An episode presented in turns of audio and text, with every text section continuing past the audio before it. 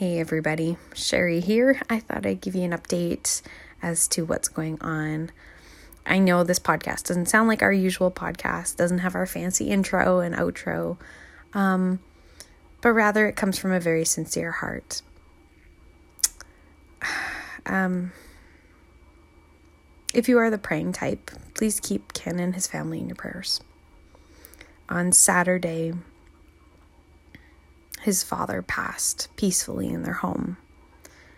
And it's been a very difficult weekend already. Uh, today would have been his birthday. He would have been 81. And, you know, his father was a very soft, very sweet old man. the countless times that I would run into him, he was hanging out with his son, driving around doing errands, or going out for a smoke you know, doing his little shuffle out the door. He was just a sweet old man. Always had a big smile on his face. Always giving a helping hand whenever he could, if he could. Um, so it's been a very difficult weekend for them all, and we have decided to postpone some recordings. Uh, one particular that we would have recorded today, just so we can give the family some time and some space to mourn this loss, because it's a grave loss.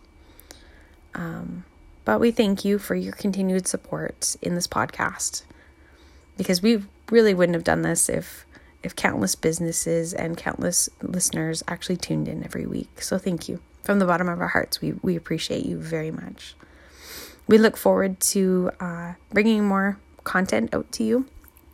we've got some uh, great products that are just you know just ready to get recorded here but in the meantime say a prayer for the family. Uh, encourage them if you have them on Instagram. Send them a note saying, saying that you're thinking about him. You know, and take time to spend with your family. We're on Family Day. How appropriate. Um, so, yeah, hug and squeeze those you that you love, and know that they're close, because time is too short.